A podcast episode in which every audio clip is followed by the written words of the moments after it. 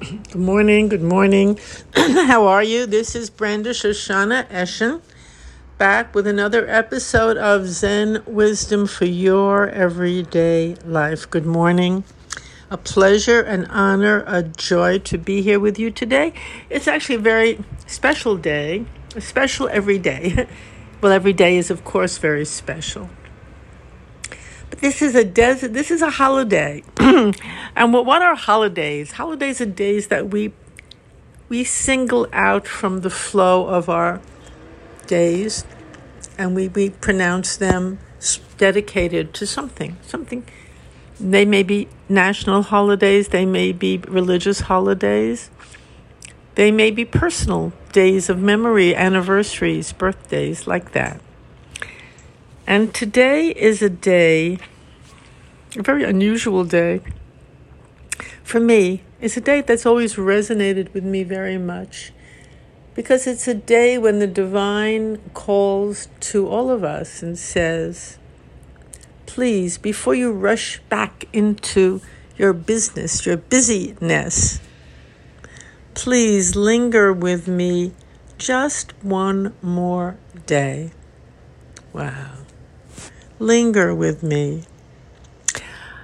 That phrase really, really permeates my heart. Linger with me just one more day. This is at the end of a long holiday season, a long season, a long holiday season, a long religious season, a long summer season, a long season of all kinds of activity. But today, please stop. Don't rush back so quickly into your. I like the connection between the word busyness and business.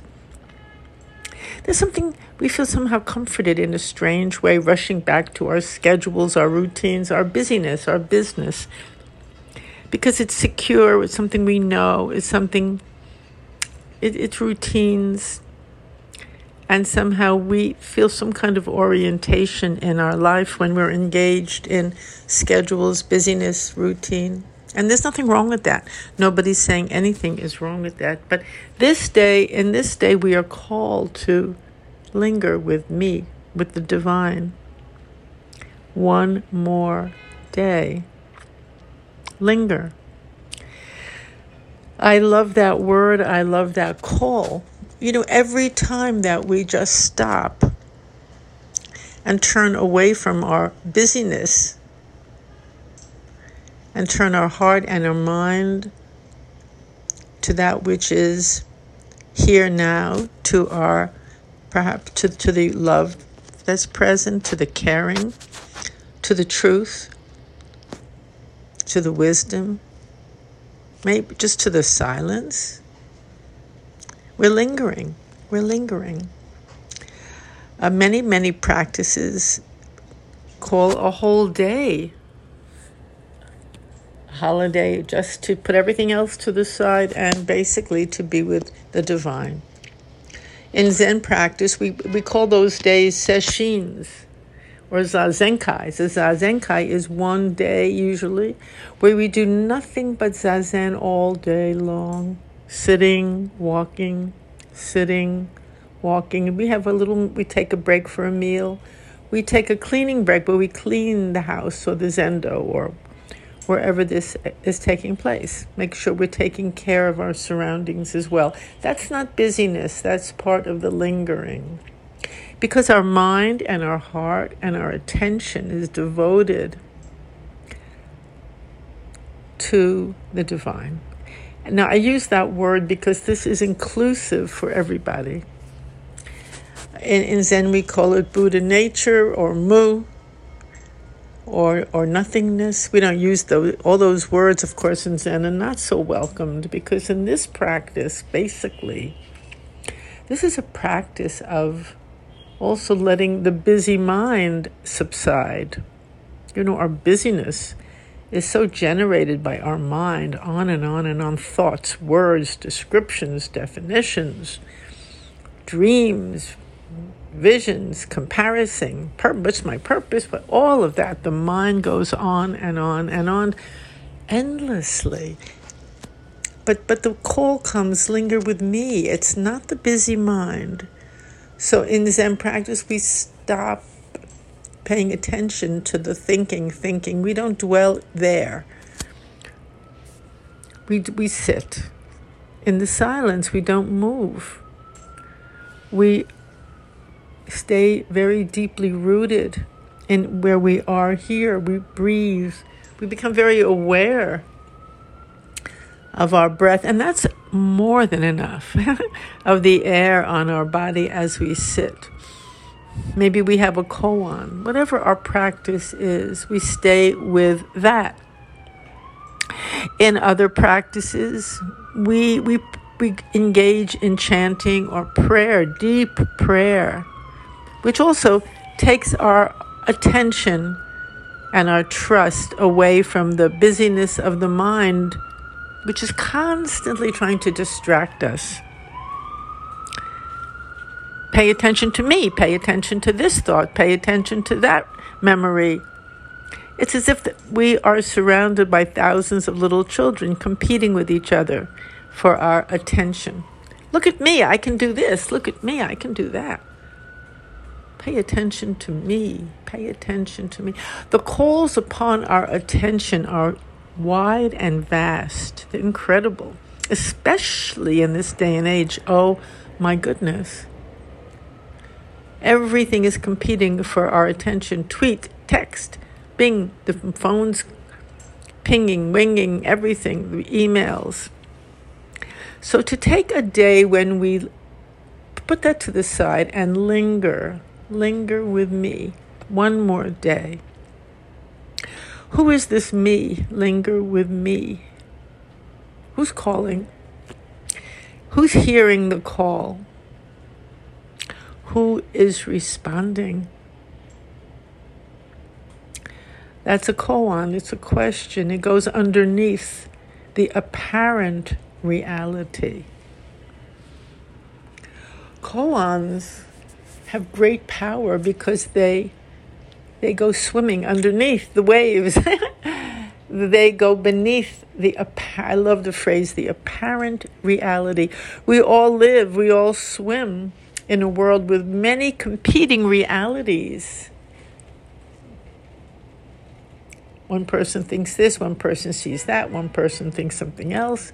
And then, of course, we'll do anything to protect our so called reality, including kill someone who, or, or ignore them or reject them or whatever, someone who doesn't share our particular momentary reality. And so the world is in the upheaval that we see today. And we've seen it over and over again all through the centuries this kind of upheaval, this kind of scrambling for truth, for our reality, for I, I am right and you are wrong. So much of life is based upon that. Do what I say. Who are you? Who are you? But the call comes throughout through the midst of this. Linger with me, the big me, big M, big E. Linger with me.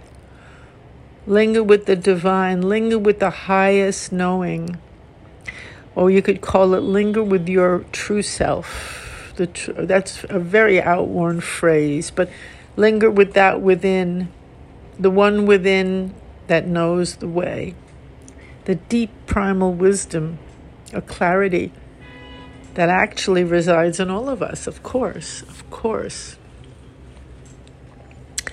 Let's linger with, with when we go into the silence, when we stop the busyness, when we stop clinging to our routines. When we don't pay attention, attention, attention to everything that comes upon us all day long, our own inner truth, our own inner knowingness, I like that word, arises all by itself. It's right here all the time, and it wants to arise. It wants to guide us. It wants to inform us. It wants to show us what's going on beneath these waves of apparent realities waves of fear, waves of temporary pleasure, temporary joy, wave rumors, confusion, our deeper inner knowingness. Linger with that. Give that space to arise. Mental space, emotional space, physical space. Create the space to be touched by the truth. That's what it means. Be touched by love. Same thing, the truth, love. These are all words, of course. They're just words. They're pointers. They're valuable, but that's not it. We need to have the direct experience itself, and we can. Inevitably, we will when we linger one more day. When we when we linger, when we allow ourselves to just to do that. We do that in the Zen practice. We do that every single day.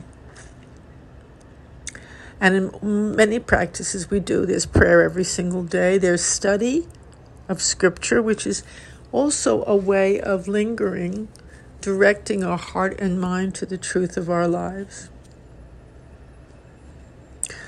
You know, Zen practice never says, I'm the only way, just this and no other way. No, no, never, never, never, never. It never does.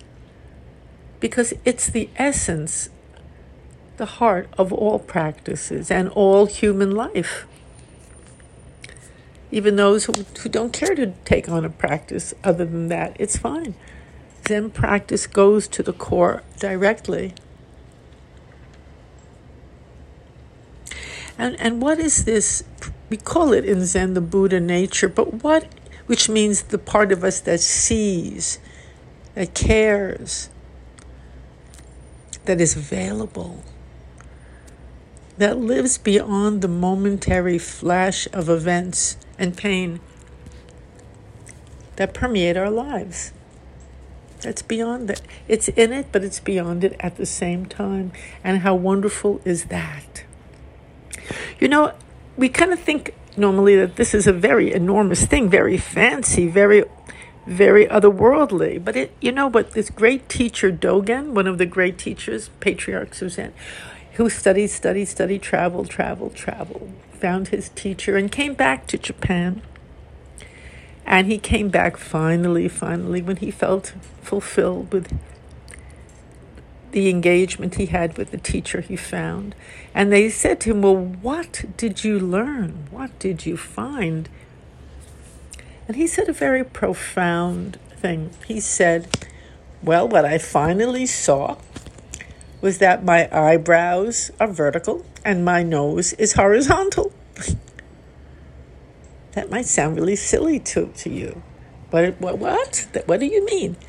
He saw what was right in front of his eyes all the time that he never saw. He saw the truth, the simple, clear, even obvious truth of life. My eyebrows are vertical. My nose is horizontal. And, and, and, and how can it be that we don't see that? And he didn't see that, that he couldn't and didn't see what was in front of his face all the time. And we don't. There's even a beautiful poem by T.S. Eliot Human beings cannot take very much reality. So we pour our fantasies and thoughts and descriptions onto whatever we see. We just don't see it clearly, barely, what really is there. We see what isn't there very often, or we see what we hope would be there, or we refuse what's right there. It's actually a miracle to see that our eyebrows are vertical, our nose is horizontal, Life is right here in front of us exactly as it is. Don't miss it.